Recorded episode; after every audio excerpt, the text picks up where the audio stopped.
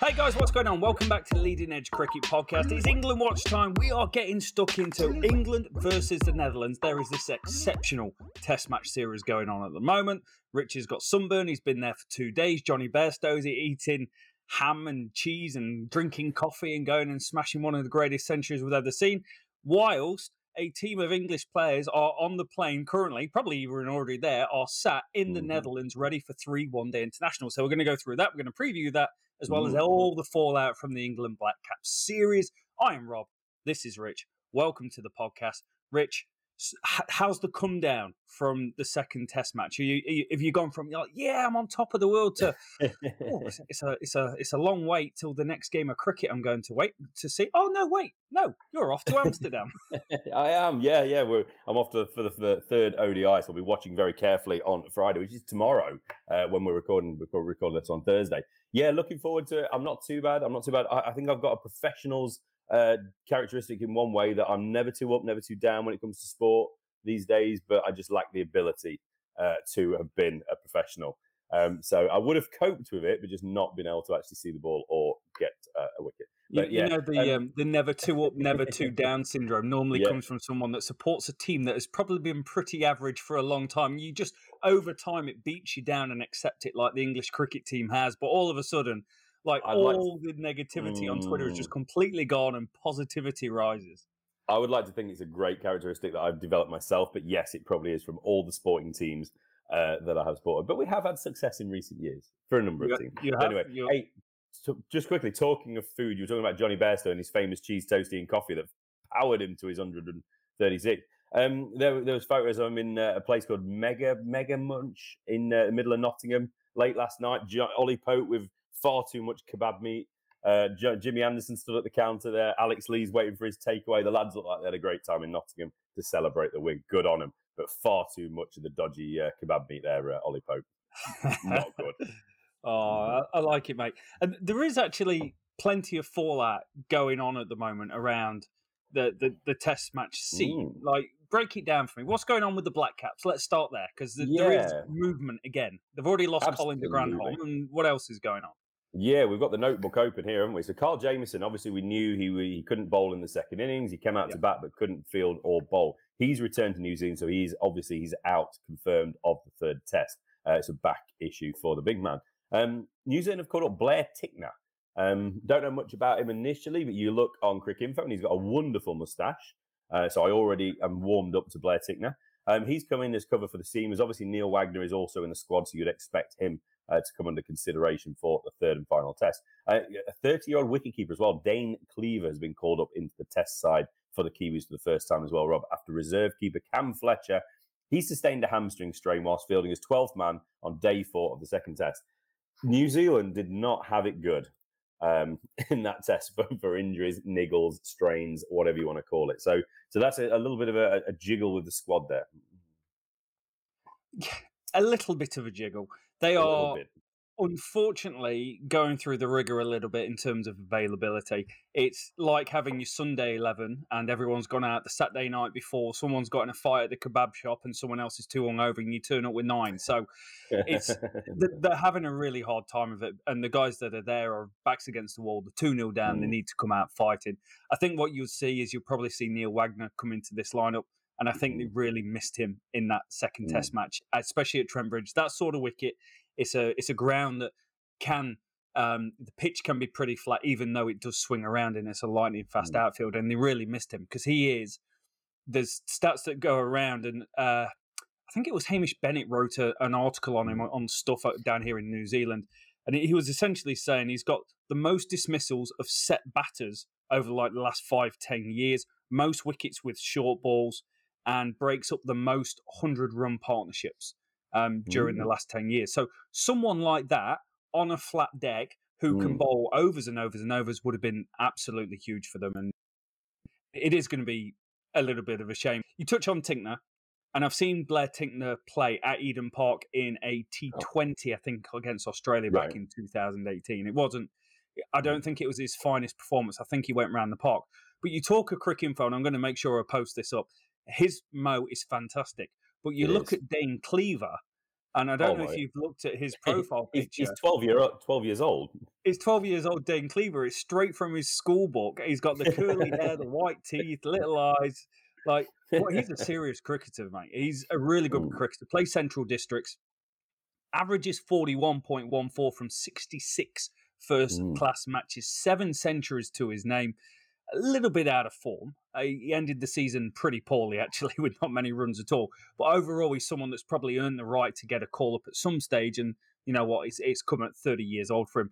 Uh, These guys coming in, unless something happens, I don't think they'll play. But I, I do find it strange when you talk about teams and you talk about Williamson, COVID, you're the, at the second test.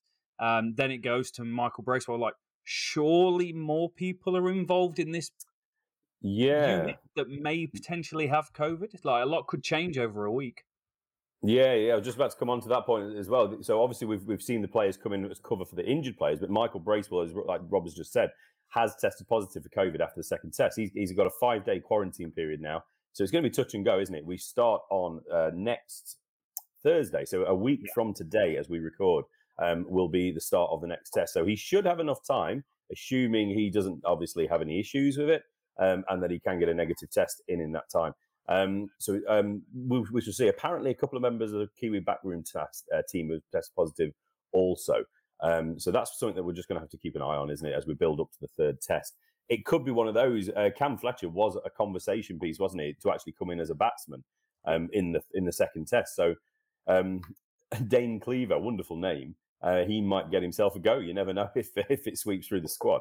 Uh, but not great preparation we did not expect New Zealand to come over here and struggle in the way they have. First test, you almost understand it. They didn't really have enough preparation, although they did play against a, a county select 11, Mm. which was, we've not really, we were ill, you know, you particularly when that was happening. So we didn't really get a chance to talk about that. But oh, that was such a wonderful thing that, they, that they've done. Pick uh, inform county 11, some young players, some experienced players, get them playing against the touring side. We need more of this. Um, so just touching on that, I thought that was just such a wonderful idea. We saw some good performers in that. Um, certain, uh, so a few Notts play as well. Certainly, Liam Patterson White, who's been catching the eye this week. Um, if England need a spinner, uh, just putting it out there. we uh, need a but, left uh, arm spinner that wants to try and take wickets. Yeah, That's a bit harsh. At and least get did have drop catches. Yeah, well, catchers. Mm, okay, um, but yeah, New Zealand. You kind of understand it how they struggled initially because they didn't have a lot of preparation. You then you think they come into second test, they put 500 up, and you think, here we go, we're into the series. But no, England pull it out of the bag two 0 It's it's not, and now off field uh, shenanigans. Um, Mm. I've worked out why series. Carl Jamieson is on his way back to Auckland, though. Mhm, It absolutely stacks up. He's an Auckland boy. Mhm. Auckland Blues. We're playing in the Super Rugby final on Saturday at home Oh. against the Crusaders. And the Blues, Ah, I've been here for eight years, have been woeful for eight years and have been Ah. worse than that for the previous 20 years. So uh, maybe 10 years before then. So he's getting back to watch a bit of ruggers, Allegedly. allegedly. I've, worked, I've Yeah. worked it out. Um, what about um, slow over rates, Rich? England getting a bit of a rap on the wrists. Yeah, and it's, it's a pretty hefty rap on the wrist as well, isn't it? They've been fined 40% of the match fee, deducted two World Test Championship points for slow over rate. I think they were down at, oof, what, I can't remember what they said now. Uh, you know what? In the grand scheme of that game, that's probably the one game where you're thinking, I don't mind the slow over rates too much because that was pretty good fun. Um, but it, but whilst at the game, it was a ridiculously slow, um, slow moving test match in a lot of ways. The final day obviously was fireworks and explosions, uh, but something's got to be done. I know they keep changing the ball. It's it's like they test whether they can change the ball every two or three overs. You know, does it go through the hole? Does it not go through the hole? Mm. Uh, for the umpires, if you've not seen that, just watch the umpires next time. Um, you then got them actually changing the ball, so that's all taken into account. Apparently, you wicket boundaries, etc. But England was still very, very slow. So uh, it is something that they need to improve on. Um, the punters aren't getting money's worth, are they? Fifth day was free. you know, you're not going to worry. Um, but but it is it, it does need to be addressed, and uh, you know, you don't think of it after this this test match because of how exciting it was. Um, but England have got to do something about it. We don't want to be losing Ben Stokes for a game because that will in, in, it, it inevitably will happen if we continue with this. We've earned 40 Mm. points in the World Test Championship this time around since it started, mate. We've had four series. We've won one. Uh, we've lost two. Played Mm. 14 tests, won three, lost seven. And in that time, we've accumulated 40 points with 12 points of deductions for slow over rates. Like, we're next to bottom. We're off the bottom because we've won a couple of test matches, but talk about shooting yourself in the foot. Yeah. You know what? This is a test match that had the most boundaries of all time in test match cricket. I would love to know how they work out all that time that should have been mm. played because you essentially need a running clock that's got someone stopping it every single time the ball goes out of play. Because mm. if there's more boundaries than ever before, the fielders have had to fetch the ball more than ever before. Mm. He goes under the cover. I'm making stuff up now. He goes under the covers, and the ground staff have got to look around for it. I, I'm, I'm not buying it. I'm not buying it. Yeah, but you got to remember it was England batters that did. You know, it felt like a majority of those boundaries. So uh, what's the bowler's excuse? That is true. And what's Jack Leach doing? Saying. Jack Leach bowled a load of overs to try and get through it, yeah. bowling flat and oh. fast oh. and halfway down and nudging it around. That's probably that's the that's I've finally found some logic and some reason of why he was bowling at the start of the fifth day. We needed to hurry up the over rate. That was why. Over that's why they over bowled him on the fourth day. I now get it. I take it all back, Ben. I can understand what you were doing now. Sorry. um, going from something slow, laborious, and uh, 12 point deduction, or mm. however many we got in that single game, to shooting to the top. Oh, look at you refining your little handover. Uh, Joe Root back to number one test batter. Was it ever in doubt, Rob? Um, he's back at number one in the test rankings obviously, I don't think there is a I, there is not. Uh, sorry, I'm going to say I don't think. No, I'm changing that. There is not a better batsman in world cricket at the moment. Kane Williamson is off the boil. Virat Kohli, love him. He's he's, he's been off it for a while now, hasn't he? He's certainly not old prem, premium uh, prime uh, Virat Kohli. Steve Smith, yeah, Steve Smith's good. Labuschagne was number one. Yeah. No, I'm sorry. I'm sorry. Joe Root is head and shoulders at the moment. Head and shoulders number one batsman in the world. I'm not trying to be sensational, but please tell me if you think I'm wrong. He is. He's 890. I, I, I don't like the world rankings or the player rank. I don't like much, but I don't like. I particularly don't like the ranking system. The fact that mm. he wasn't number one before this innings is an absolute joke for a guy that has now scored 10 centuries within the last 18 months of international cricket, and no one is even close to what he's been able to achieve. Yeah. And it's only now he goes to the top. It, it, the, the point I want to make out of all that is not that the rankings suck, that his 897 points he's got actually isn't his career best either. In 2015, during the, the mm. Ashes, he got up to 917 points during that time, which is, I, I don't know, that's like the crazy sort of numbers that he's been mm. able to go and achieve over his career. He's had a couple of really solid periods um, in his test match career where he's been next level, and one of them was 2014 2015, where he was able to go it. But for all this, for all his 917 points during his last peak that he was going through, still doesn't get him into the top 20 ranking points of all time. Number mm. one is obviously Don Bradman. And just putting this in context, Bradman got up to a record of 961 rating points. And in the history of Test right. cricket, no one has come that close. Steve Smith in 2018 got up to 947, which is still hmm. quite a big difference between him and uh, the Don. So no surprises, Don at the top. yeah. I'm surprised no one's got near because there's been players that have had really solid three or four year windows, yeah. but nowhere near. Yeah, it's just a mystery to me. All those points, I've never really looked into how the, the, the points. I know it's on opposition and uh, you know um, the facilities, etc. So I, there's all that monkeyed about, but it's just numbers. These numbers just appear. It's just it's all magical. Um, I'm more interested. It's, it's great as it is Joe Root number one, but it's like, well, of course he's number one. What are you talking about? Why, yeah. why are you telling me that? Because he's always been number one. I'm more interested about the person that was number 50 in the world, Rob. He's now 17th 33 places. Oh, I feel like I'm on top of the pops. Up 33 places this week to number 17. Daryl Mitchell. Yeah. And somebody, I believe it was Jonathan, Jonathan Young, um, who's been on the pod before, pointed out a canny resemblance of Daryl Mitchell with our co-host here, Robert, Bobby, Bob. Daryl Mitchell, side by side. We need a picture at this point, Rob. Post editing. You know what? Stick one in there. Get a Daryl Mitchell in there. That. We can put him in the box to replace you on YouTube if you're watching it on video.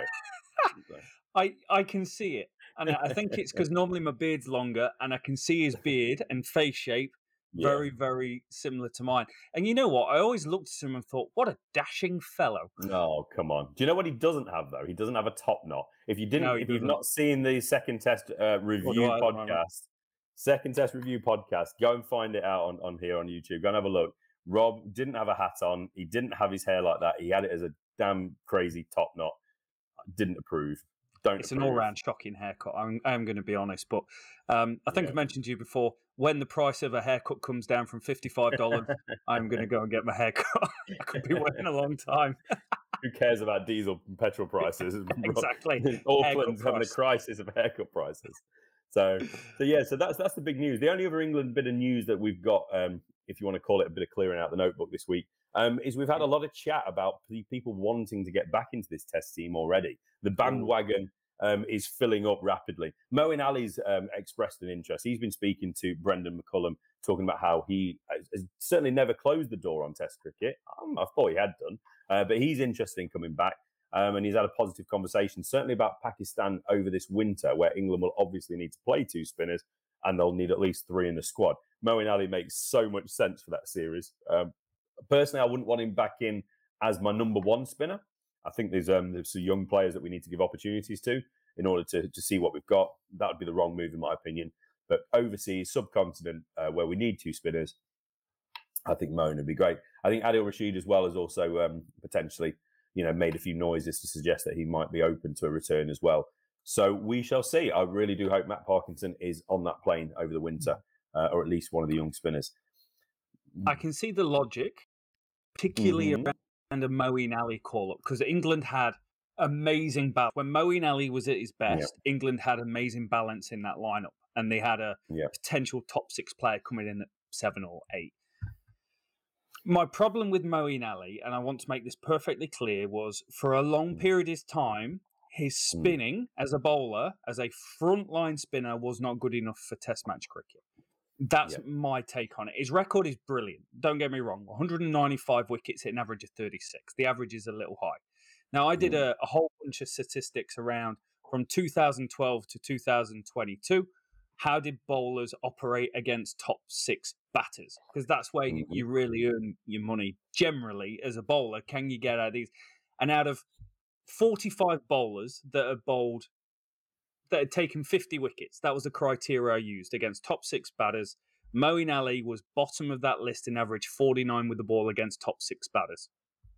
That is why when I've heard talk of Moeen Ali coming back in, I've kind of gone, not as a frontline spinner. Can't be the no. line, can't be the number one nope. spinner. But if you're in that's the distinction.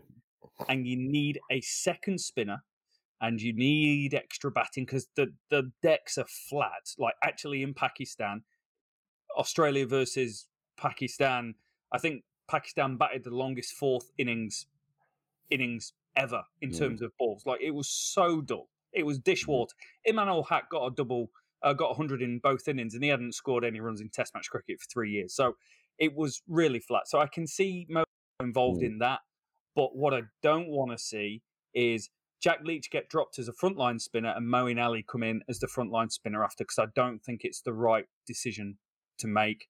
Um, and I don't think it's the right decision to make for Adil Rashid. And I think I've spoke about this before. The guy's almost 35 years old.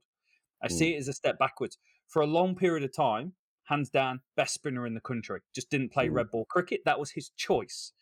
Mm. At 34, coming back in with no red ball relevant experience over the last few years. And the last time he was in the team, he didn't set the world alight. 60 wickets at an average of 39. I don't feel it's the right move. Leach yeah. and Parkinson are the best two spinners in the country in red ball cricket at the moment, and they're the ones that should get um, first spinner opportunities. Yeah, that's fair enough. It's interesting to see the players wanting to get back involved, though, isn't it? There's a few voices around the periphery. Obviously, we're all very excited about this test setup.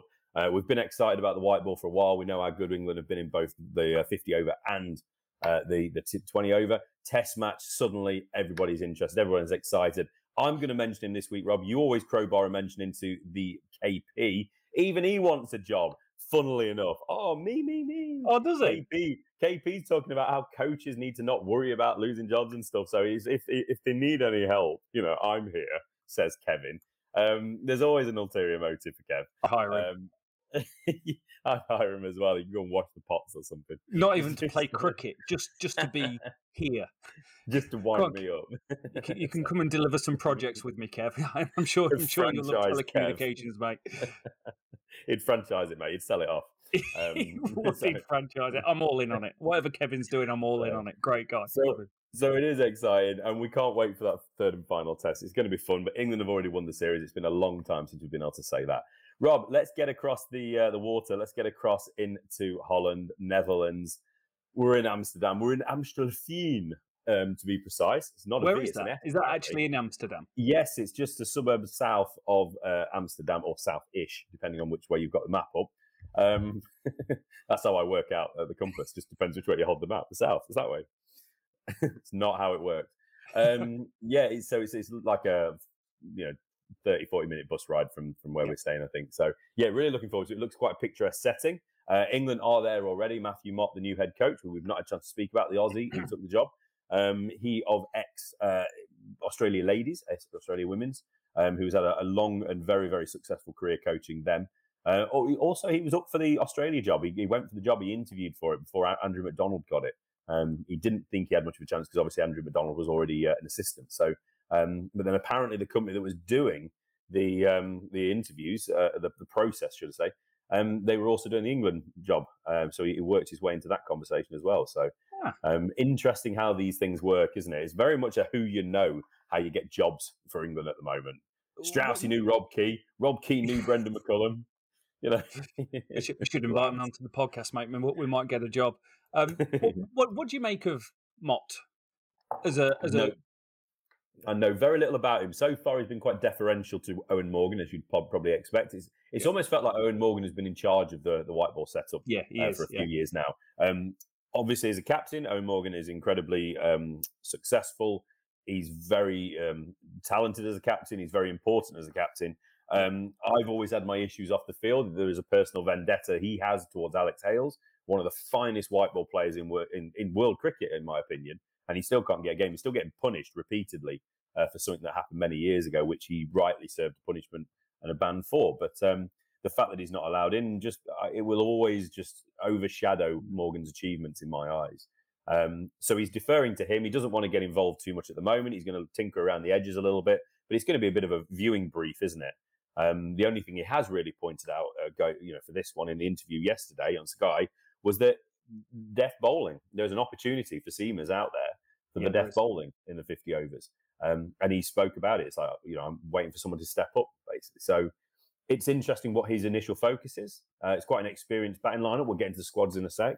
Um, so yeah, I don't know how much he's been involved in the squad. Even I think Morgan's probably had more of a say than yeah, Mott. It's, it's Morgan's gig. It like even when really is commentators, yeah, when commentators mm. talk about it, it's like it's Eoin Morgan's thing and anyone yeah. else is just living in it, and that's absolutely fine. But I think Mott brings mm. one a wealth of experience, but also yeah. someone that's held in such high regard. Meg, uh, Meg Lanning did a, an mm. interview mm. about him and just said creates a great environment, great people person, will do anything for his players to help make them better. His mm. attitude isn't if it's not working, let's go drill them. If it's not working, hey, let's go grab a coffee, let's go take a break, enjoy some time with your family and kind of strikes a good balance between yeah. serious and fun. And he's just as likely to go on WhatsApp and send a, a dad joke as he is offering some sort of technical advice. Yeah. Some things that struck me when I was looking through one, he came in under Bayliss when he was at New South mm. Wales, and then when he took over from him first year, went and won the Sheffield Shield. And 2013, Glamorgan got to the Pro 40 final mm. and lost to Notts. I think you might have been there that year. Uh, yeah, was that Lord's final? A Lord's final, yeah, 2013. Yes, yes. yes, I was. Yeah, I've been to both of those. Uh, so he was coaching Glamorgan yeah. then. Glamorgan wicket keepers come forward and mm. said, "Best coach I've ever I've ever worked under." Right. Obviously, as Australian women, they've created a dynasty. Multiple Ashes winners, yeah. uh, two-time T20 World Cup winners, set the record of 26 straight victories in one-day internationals. 2021 Ashes win. Um, he's got an excellent excellent resume for for someone to go and be a coach for the England mm. team. He's done Sheffield Shield, he's done county cricket, he's done Australian international cricket uh, with the women, and now he's going for England one day mm. international men's. He's also worked with Rob Key in the past. Uh, they Yeah, worked yeah. on a cricket coaching exchange back in 2007 or Ah, that's 2008, and he worked with Brendon McCullum in the IPL. Mm. So just so much good stuff coming Yeah. out. And I think the difference is McCullum's come in and he's he's here, like rock bottom England team, trying to Mm. get them going forward. England white ball expectations are really high. Like Mm. we feel we should be in semi final. Mm. Correction. We feel we should be in the final Mm. in contention to win any competition going around, and anything less than that, like the T20 World Cup we just had, is a, a little bit of a failure. So it's it's a it's going to be interesting. Mm. It's going to be interesting because it Mm. is a it's almost a more difficult team to come in and take control of when Mm. you've got established leadership in Eoin Morgan and you've got a really good dynasty uh, that's just rolling on. Yeah, absolutely, and- it's good that he comes across in the way you've explained. We gone is the age of the the shouting and bellowing coach, which is why I didn't want Justin Langer as as talented as a person, as a coach, and everything else. He, he's not suited to this style over here. I think if Australia want him, then that's fine. Um, Australia is a cool country, but there are, there are some things that they are in the, the dark ages with, and, and maybe that sort of uh, confrontational approach is something that's a lot more accepted uh, in sporting culture over there for now. I think this is the way forward. We've seen it in different sports. I've seen it personally at Forest this year. Not personally, you know what I mean. Um, as a fan with Steve Cooper, and it's a different approach. It's about being personable. It's about being open door. It's about being uh, on a level with players as well, isn't it? And understanding them and and having that empathy. Um, and creating a good dressing room that manages itself. You don't have to love everybody you're playing a team with, but if you can all get on and all understand each other's perspectives, including the coaching staff to players and back and forth, you, you're going to have success, aren't you? It's great as well that he's got a solid relationship with McCullum from the off. It's going to be clear uh, communication, isn't it? There's not going to be confrontation there when we're talking about who needs who. There's going to be times when the white ball needs uh, test players and they need to prioritize test players, and vice versa. There's going to be times when test players cannot even be considered uh, for any of the white ball stuff because of what's coming ahead. So there's going to be those demands that are placed upon the two coaches, and it's how they get through that to make sure it does work. We've not had the split coaching for a number of years now, have we? It's got to be the way forward. It just has to be. So it has to work. Um, It's as simple as that, and they've got to make it work. So yes, so we are in. The, sorry, go on, Rob. I was going to say Rob Key's got a little bit of stroke of genius going on about him at the moment, hasn't he? He's he's making so. good, good decisions. You know, the Stokes one was an obvious one, but McCullum wasn't obvious. But he's No. pairing mentalities and abilities Yes. together to go. Yeah. "Oh, okay, so if this is who we want to be, who fits who fits the mold of what we want Yeah. to do? It's I, I Yeah. really like it. I like his decision making so far. it seems to have been good. It's a little bit outside the box thinking, isn't it? Which is good. I just my only obviously with any decision, let's see how it is in six months in a year's time um, before we make too much of a judgment. But initially, Mm. early, it seems good. We don't know anything about Mott performance on the field yet, and I don't think we can allocate anything positive or negative in this series uh, to Mott. Really, it's too soon, isn't it? Yeah. Um, but we'll, we'll see down the road how they go. The only slight concern I've got is that there is a little bit of that you know, Rob Key. Oh, I had a chat with Baz, uh, Brendon McCullum. You know, maybe you should go for the job. You know, that sort of stuff. Um, you just want to make sure that there is a nice open process. Let's make sure we've not missed any really good candidates by going for somebody we think is going to be a good candidate that we know. Yep. Um, so, uh, so yeah, we, we will withhold judgment, but early early returns certainly on McCullum have been uh, been exceptional, and Stokes obviously. Um, right, Rob, we are in the Netherlands. We've moved over there uh, Friday, so tomorrow is the first ODI, as you say, a little stadium called Amstelveen. Uh, I believe it'll be on Sky. I should hope it will be. Um, we then follow up on Sunday and then Wednesday when I will be in attendance. Uh, yeah, looking forward to it. As long as EasyJet don't cancel me, they seem to have a habit of doing that at the moment. Um, so, um, supporting Matthew Mott, though, it's quite interesting, Rob. We've got Mark Alleyne, who was uh, also over in West Indies uh, with England for a little while, and Neil Killeen, a couple of old names from county cricket. Um, they're helping the coaches out alongside Richard Dawson and Carl Hopkinson. So let's get through the squad, Rob, and then we'll start picking a bit out. So we've got Eoin Morgan as captain, Moeen Ali, Jos Buttler, uh, player of the series from the recent IPL, is back. Brydon Carse from Durham, Sam Curran, Liam Livingstone, Dawid Malan, David Payne, Adil Rashid, Jason Roy, Phil Salt, uh, who you could class as the second wicketkeeper in this as well, Reece Topley, David Willey, and Luke Wood. So before I let you jump in, Rob, big takeaway from this squad has to be, well, apart from a few notable absentees in the back department, which I'm going to get onto, is that England really love left arm seamers. We have five of them, Rob. Five. Love five. 'em. Luke Wood, absolutely. Luke Wood's getting his first international call up. David Payne also. Um, he you'd expect he's in line for an England debut. The others obviously being Sam Curran, Reece Topley, and David Willey, who's just announced he's going to be rejoining Northamptonshire next summer after spending eight years with Yorkshire. I'm not going to speak anything today about his underwhelming uh, little statement he put out. Uh, Brydon Carse, the 21 year old big fella from Durham, is strangely the only right arm seamer in this squad. So, what do you make of the squad first, Rob? Um, and what do you think of this n- new obsession with let's get some variety in the attack and left armers? Yeah. And then we go, oh, hang on a sec, we've only got left armers in the squad, so where's the variety? Yeah. We did we did it in the West Indies in the T20s, didn't we? We, yeah, we had yeah.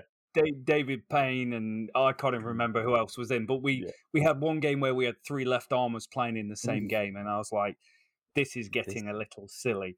Um, I am happy to see, and I think he'll get a go because if I think of England white ball cricket, predominantly at the moment you see T20 cricket. One day feels like a dying format a lot because it's not played very often anymore, um, particularly with the T20 World Cup happening so often at the moment. So you think of where are the gaps in the England white ball team? The gaps for me, given the amount of injuries we've got, is generally around death bowling. Like we Mm. struggled in the T20 World Cup with uh, Chris Jordan was pretty average. Tymal Mills wasn't always firing, Mm. particularly at the death. David Payne may well be the answer to all of our problems. Something I didn't think I'd be saying a year ago. 17 wickets at an average of 10 in the blast this year. Mhm. Um, toured the West Indies, didn't get a game, but constantly overperforms. 30 odd years old, plenty of experience to go Mm. by. Wouldn't surprise me if England want to use him, and it wouldn't surprise me if England want to see him at the death as well, because he can bowl that Mm. role um, for his county as well. So I think I, I like that selection, and I also like the continuity of Brydon Carse coming in because remember a couple of years ago, Pakistan, Mm. whole team's wiped out. In comes a brand new one day international squad. Carse got three one day internationals, took five for against Pakistan in that. Mm. But the interesting thing about Carse, and I, I, I scratch my head, is he's only played 10 list A games in his whole career. His Mm. whole career. And That's three of them were uh, one day internationals. All the other stuff is either four day cricket or it's T20 cricket. So that's that might be more of the norm, particularly going forward with the 100 and the impacts the 100 has on the schedule with the good players playing in the 100 and not playing in uh, 40, 50 over cricket. So that's going to be really interesting. Um, two, two more things to touch on. Phil Salt in the order. Salt, Mm. incredible. Incredible in the PSL, incredible in Yeah. the T10. Wherever he goes, whatever he does, he touches it, it turns to gold. Not having a great blast this season. He'll get there though. He always does, but he has performed well in first class cricket, batting in the middle order. Now, one of the problems I had was he played T20 cricket for England in the West Indies. He got 50 in one game. The other games, he was batting down at six or seven. That's that's not Phil Salt. Phil Salt is an is an opener in white ball cricket. He's I don't know. I see him as like the next. It's not the next version of a Jonny Bairstow opening for England or a Jason Roy opening for England, but it's someone that can open for England and could be like a career generational, like Mm. 10 year slot sort of player. Yeah. Scored a 50 against Pakistan when he came in the one day as a few years ago. I want to see him open. I want to see him bat, and I want to see him bat with Jason Roy, who is Mm. absolutely red hot. Just scored 81 against Middlesex, 50 against Sussex in the game before that. 98 won the international show. He should tick up 100 ODIs for England while he's away. And I Mm. think he's one of five or six players in the world that average over 40 and have a strike rate of over 100 with 3,500 runs to the name. Mm. So you, you're talking absolutely insane levels of um, just Yeah. success. And one of the other names on that list is Jonny Bairstow. So that's how high a regard that Jason Roy's in, mate.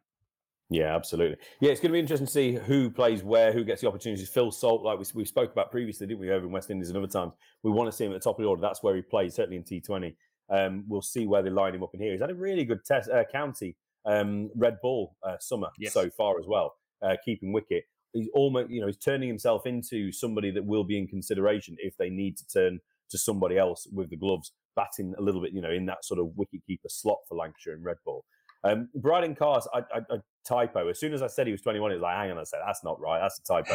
he's 20. He's 26. I, I've knocked five years off him. Um, he's been one of them Yeah. players that feels like he's a young up and coming player, so that's why it probably rolled off so easily to me. Uh, but he is actually 26. Um, Port Elizabeth born uh, fella as well. Uh, the, the big Durham man is. Um, 26, also the same age as Luke Wood. I would have probably said Luke Wood was older than that. Isn't that strange one? Yeah, I Uh, would. He's been he, around a long time. Player. Yeah, it feels like he must have come through quite quickly. But he's another seamer that Notts have let, let go over the years who just didn't get opportunities. So he made the move. Yeah. Fair play to him. Um, but a really, really talented player. He's put a bit of pace on uh, as he's got older as well. Useful bowl about bat. 90 at his best. Yeah, absolutely, and, and and very use, very handy with the bat as well. So interestingly, though, um, just looking on Cricinfo, just scouting it around this, uh, breakfast, he's not played a list A game in three years. His last one was 2019 for Notts. He's not played one since he joined Lancashire, uh, which is quite strange. So he's basically said, "Look, it's a bit like T20, isn't it? So it's not that different." Uh, but this is what's going to happen. The more and more uh, we put to the background the Royal London One Day Cup, the 50 over competition, which replicates ODIs, uh, the more it's a, te- a, a second team competition almost the more we're going to have players coming in saying, "Well, I've not played a, a list A game. I've not played a fifty over Yeah. game in a couple of years." Liam Livingstone kind of falls into that a little bit because Yeah. you th- you think how box office he is. Like he's the hottest commodity hitting a cricket ball um, in T20 the cricket franchise Mm. cricket in front of Tim David. Don't care what anyone says. Yeah. Way in front of Tim David. Different levels of uh, continuity and, and success. 17 T20s for England. I've questioned his ability to bowl spin and be the fifth spinner for England full time. I see him more of a Glenn Maxwell way. Some days you might get three overs, some days you might get one over out of him. But his batting is absolutely game changing. 158 strike rate uh, in his T20 career so far. Also 12 wickets at an average of 19. Now he's played mm. three one day internationals for England, and in that time he's bowled a little bit. So I want to see how we use him in this sort of mm. situation because you do have Adil Rashid. You've got frontline spinners there. How do we use him? Do we use him? You know, it could change the balance of the team if you've got someone that can give you five mm. overs.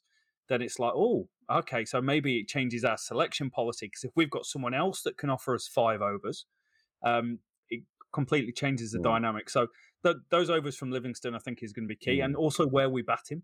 Do we bat him Yeah. high up and let him get in, or do we just see him coming in for the last fifteen overs and, and Mm. going bang towards the end?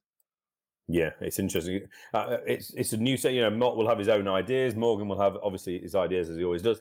But it will be interesting to see how they shake out and who gets opportunities. It's only a 14 man squad, so you would hope and expect that everybody gets a game. We had the situation a couple of summers ago uh, where they, or it might have even been last summer, where we had a squad with players, younger players coming in, and they just didn't play. They didn't get an opportunity. So we ho- I hope that's not the case with this one. Absentees, Rob. Matt Parkinson, he's not involved.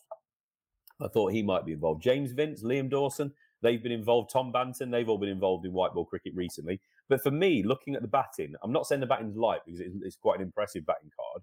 Um, there are question marks over Morgan. This is not me being personal with Morgan, uh, but there have been concerns over him with his batting ability for quite some time now. Captaincy, he he- he's almost in the team on his own, but he said himself that he needs to be in the team as a batter and earning that spot as a batter. So it is time that Morgan started performing to make sure that those conversations go away. What about Harry Brook? What about Ben Duckett? And what about Sam Hain of Warwickshire? Um, Oh. None of those are included. We're not really giving an opportunity to some of these young players that, in my opinion, are kicking the door in, picking it up, te- tearing it off its hinges, picking it up, throwing it into the room, and sitting Yeah. down and having a cup of tea. That's how much they've been kicking the door in for these opportunities, and they just don't seem to be able to get it in any format at the moment. I don't, and, you know, and this might come back to bite us. We've been so successful for seven years. You know, I was there at the 2015, but when we got bowled for seven, bowled out for 70 against New Zealand, they knocked them off in six overs. Hmm. What was McCullum went nuts. Southey took seven for. We're a completely different unit then, and it is such a close shot. You have got to be absolutely next level elite to leapfrog someone to come into the best into the best white ball team in the world. Pretty much, you know, you can argue South Africa at times might have been better, or India, um, or Australia, but I think generally most people would look at England white ball over the last seven years and say we're probably the best. And Sam Hain is one of the harshest omissions that could be Mm. going on anywhere. He's in insane red ball form. I think he's just scored. Did he score two double hundreds or something crazy like that before? The, yeah, he did. Oh no, 102 not out and then 109 not out. He's gone on hmm. and played in the blast. He scored runs in that. He scored 100. In fact, he scored 100 in his last three county championship games, Rich. Hmm, That's how good a form he's in. He averages 59 in list A cricket from 58 games. like maybe the game's changed too much, but if you want someone that can come in, knock the ball around, build in innings, and give you a platform, I don't know why we keep looking past him. And he's 26. Yes, there's time on his side, but to score that many runs and get out that little seems unusual. And Harry Brook as well, who. Mm. Like as a white ball player, you could have looked before this summer and said he's more of a white ball player than a red ball player. In fact, I yeah, did. I yeah. That's said where he had his opportunity, wasn't it? Mm, Yeah, exactly. And he's been doing really well on the franchise circuit, but he can't get a gig. Hmm. It's It's it's a sh- it's, it's yeah. Sorry, uh, yeah. I was going to say it's a short squad, isn't it? Only fourteen players there, and there doesn't really feel like there's a, a much cover in the batting department. Uh, they might go with all all of the the batters there if you're classing Moeen Ali as an all rounder, uh, or they might go with with five out of the six. Uh, but it just feels like it's missed an opportunity. Ben Ducky, he's got himself 145 or 130 odd balls in the last four day game. He's got 200 and five half centuries this year. All of them. He's one of the leading wicket run scorers in county cricket this year, as is Harry Brook. Uh, Sam Hain, like you said, is performing so so well in all formats. Um, it just seems like we've missed an opportunity to at least get one of those young guys in there. Uh, a little bit of continuity, you know, get to know the coach, let the coach get to know one of these young players. Mm. Uh, but we're just see, I don't want to say it's a closed shop at the moment. It just doesn't feel like they're opening things up to the next batsman. I'm just going to play devil's advocate here, but perhaps one of the people that had a say in, in this doesn't want to see these impressive young players in the squad just yet because there is somebody who makes is part of these decisions that maybe realizes that someone probably should be in the team ahead of him. Eoin Morgan, I'm talking about. Uh, I, I just I think it's been like it a long time in the England shop. We're so Oh, good. yeah. It's hard to get a game. Um, but Mm. Sam Hain is the one He's the one in you would have gone for. List? A cricket. I think Sam Hain's problem in List A cricket, averaging 59. I think his problem is Problem averaging 59. he's probably not quite as dynamic a hitter as the guys that get picked ahead of him. And Yeah. that's it. Average doesn't matter depending where you're batting in the order. It's you know, how many balls can you face? How what's your strike rate looking like? What damage can you do? And maybe he's a little bit too old school. Fifteen years ago, you know, you've got the English version maybe of a Michael Bevan or something like that. Mm. But um yeah, very, very tough on him. But it, it's it's an interesting one for England. Like they've played some ODI cricket. They lost to Australia. They lost to India. They beat Sri Lanka and they beat Pakistan. And they Mm. lost to uh no beat Ireland two one, but they lost one of the games. Paul Yeah. Stirling scored a ton. So it's not all sunshine and rainbows in one day international cricket. And No. you know what? If we have a terrible 2023 World Cup, the cries of we don't prioritise one day international cricket Yeah. one day cricket in England will go through the roof. But Well, I'm we not know. being pessimistic. I am being pessimistic, but I don't want to. Yeah. No, absolutely. Right, let's get on to who we're playing because I think a lot of people want to know uh, who we are playing. The Netherlands squad, captained by Pieter Seelaar. I'm going to hang, hammer some of these names. Uh, some easier than others. Scott Edwards, wicketkeeper, thank you. Uh, Musa Ahmed, Shariz Ahmed, Logan Van Beek, Philip Boissevain, Tom Cooper, big big name recall, uh, the Aussie, uh, Aryan Dutt, Clayton uh, Floyd, Vivian Kingma, Frederick Klaassen. Um, he might only be in for the third ODI, I've heard, because Okay. he's got commitments in the T20 for Kent. Uh, Ryan Klein, Bas de Leede, Teja Nidamanuru, uh, Max O'Dowd, Tim Pringle, uh, Vikramjit Singh, and Shane Snater. Um, so the big news for Netherlands is the recall of veteran Aussie Tom Cooper. This is going to be his first ODI appearance, Rob, in over nine years. Uh, very, very well, uh, well experienced player. Thirty-six, I believe he is now. Uh, Shane Snater and late bloomer Frederick Klaassen. They're very well-known county players now. Um, but as, as I've said, T20 commitments. They might be that both of them are limited um, for this series. We shall see. Tim Pringle, interesting name, 19-year-old bowling all-rounder, son of ex-New Zealand international Chris Pringle. He's had this is his first call-up for him. Uh, he's now he's following that path of fellow Kiwi Frederick Klaassen in moving into the Dutch setup. Um, just before, I know you've got some players, uh, some in, interesting information, but um, Frederick Klaassen has been interviewed.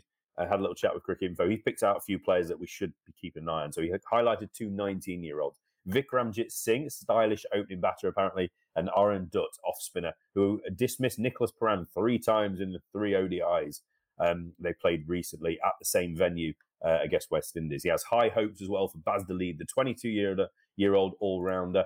Um, Klaassen said he's the best thing coming through Dutch cricket at the moment. He's got S star star T load of talent. He could really go to the top. that that was how I read it uh, from the page. So Cricinfo doesn't like anyone saying that word.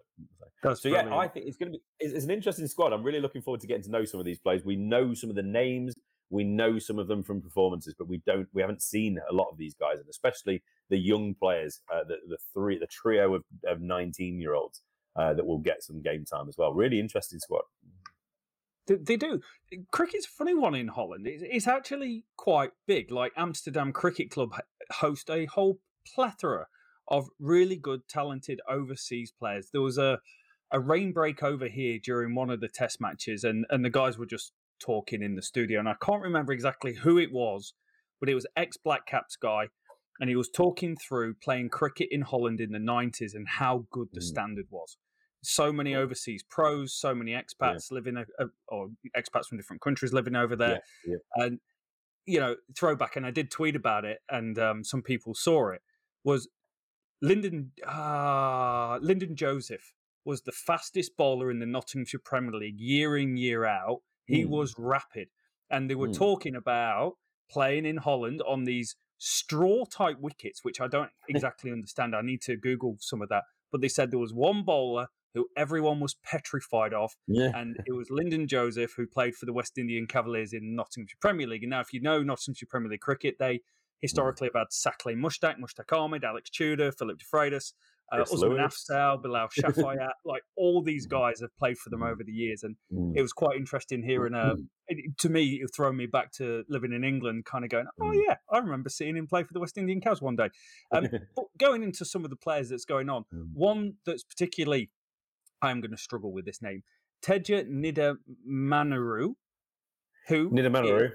yeah, well, say it like you know it, Rob. Just just go with confidence. It might be wrong, but just be confident. Nidamanuru. Nidamanuru.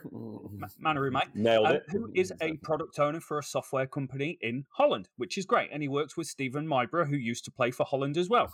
Not that I've been checking him out on LinkedIn, but I found him on LinkedIn by searching his name. Now, this comes from Andrew, on Twitter. Mm-hmm. Everyone knows Andrew, but at Short Fly Slip.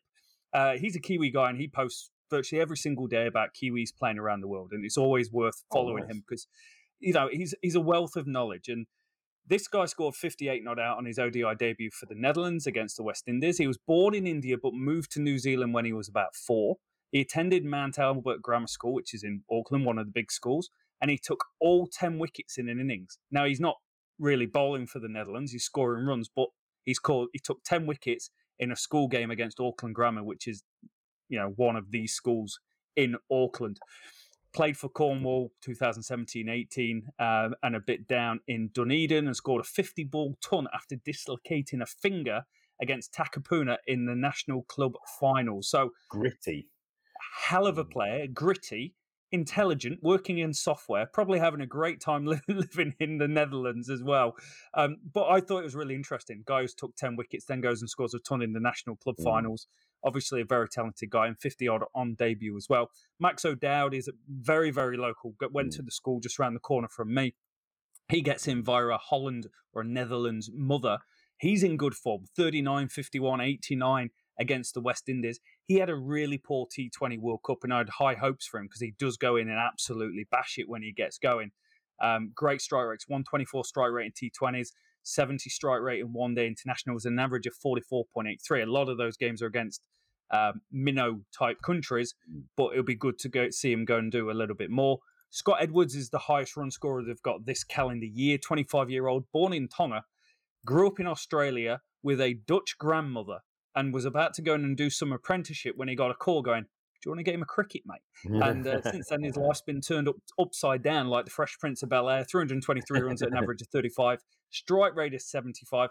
And the other one was Shane Snater, who you've called out already, but Zimbabwean born Dutch mm. cricketer, two ODIs to his name, cousin of, and I said this on the podcast previously, Jason Roy. So he will be having Ooh. a family affair in this game. 17 wickets at 22 Ooh. in the county championship this year. And on the championship preview pod, I, or, oh, or, oh, sorry, one of the championship review pods, I remember, I think I was mm. talking mm. to you and I said, I want to see how fast this guy go uh, bowls because he has Mm. got a sneaky ability to just pick up wickets. He looks really Yeah. talented. I'd like to see him more in white ball cricket. Hey, he's in white ball cricket and he's playing against his Mm. Cousin. He's uh, he's got he- he's dangerous with the bat as well. He scored some lower order runs, hasn't he? As well, so that's going to be interesting.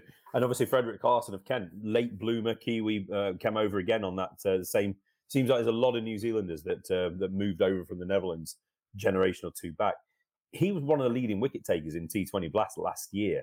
This is a dangerous guy. This is not a pushover team. There are some unknown quantities in these young players.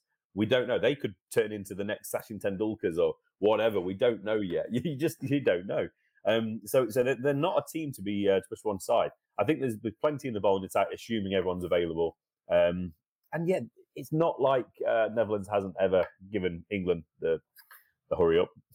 Only twice in World Cups, 2009 and 2014, uh, where they overcame England. So who knows? Who knows? They did lose 3 0 to West Indies recently. but, They lost um, 3 0 to the West Indies. mm, They lost 3 0 to New Zealand and 3 0 to Afghanistan this year. So the they're 0 and 9. They, they lost three times in Doha. They Yeah. lost three times over here. They got hammered by the Black Caps. Will Young, I think, Yeah. got two centuries in that series.